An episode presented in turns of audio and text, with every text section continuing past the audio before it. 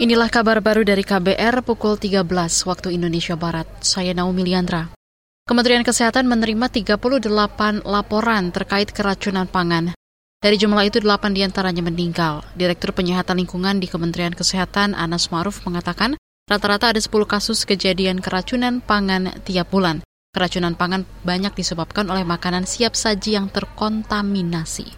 Tahun ini, di tahun 2023, kita sudah mendapatkan laporan kejadian keracunan pangan ya yang terjadi lebih dari 30 tepatnya 38 kejadian yang dilaporkan melalui Public Health Emergency of Operation Center atau PAOC terjadi di 38 kabupaten kota di 18 provinsi. Direktur Penyihatan Lingkungan di Kemenkes Anas Ma'ruf menghimbau masyarakat berhati-hati dengan cermat dalam memilih makanan yang akan dikonsumsi. Ia menyebut kasus keracunan makanan berpotensi meningkat saat Ramadan dan Idul Fitri. Kita ke informasi lain.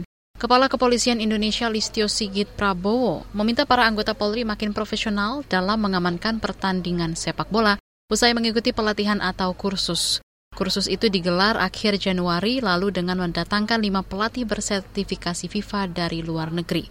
Kapolri mengatakan kursus manajemen pengamanan stadion digelar pasca tragedi Kanjuruhan. Ini juga bagian dari upaya kami untuk perbaikan terkait dengan peristiwa Kanjuruhan beberapa waktu yang lalu. Untuk meningkatkan kemampuan personil pada pengamanan event olahraga khususnya sepak bola.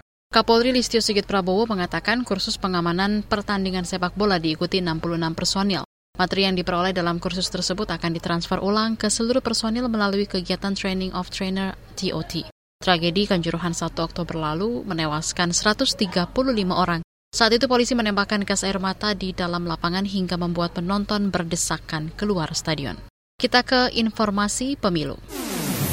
Kabar pemilu. Kabar pemilu. Saudara lebih dari 270 orang mengikuti seleksi tes tertulis anggota Komisi Pemilihan Umum Daerah KPUD Papua Barat Daya.